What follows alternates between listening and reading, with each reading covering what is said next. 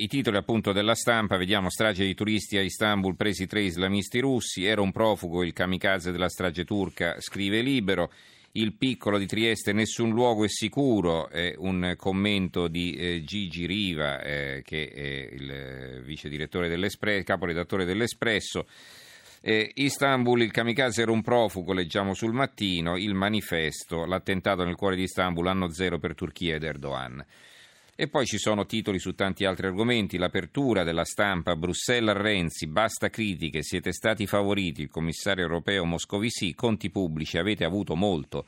Ed è l'unico giornale, questo probabilmente è uno scoop, un'indiscrezione della stampa rilanciata con forza le pagine 2 e 3 eh, sicuramente dopodomani ne parleranno anche tutti gli altri domani. Eh, ehm, invece sull'altro argomento, le unioni civili, il Corriere della Sera, unioni civili, PD senza tregua, questa è la loro apertura, il messaggero, unioni civili, numeri in bilico.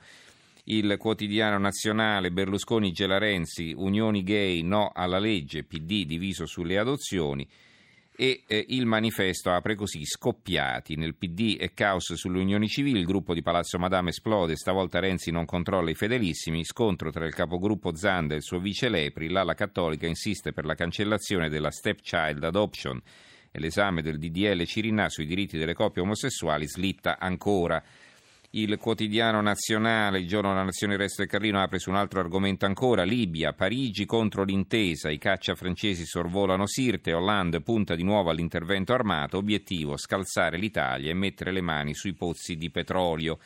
Il Sole 24 Ore è un'interessante intervista a Romano Prodi di Giovanni Minoli, Berlino ha sbagliato e ha aggravato la situazione, si parla dell'economia, però non dell'immigrazione, di questo aspetto qui, e poi sulle banche, vari titoli, Banca Italia, la colpa è tutta di Carife, leggiamo sulla nuova Ferrara e sul Fatto Quotidiano 2016, fuga dalle banche, crollano i depositi sui conti, sono stati ritirati eh, circa 11 miliardi da eh, novembre ad oggi e non è poco.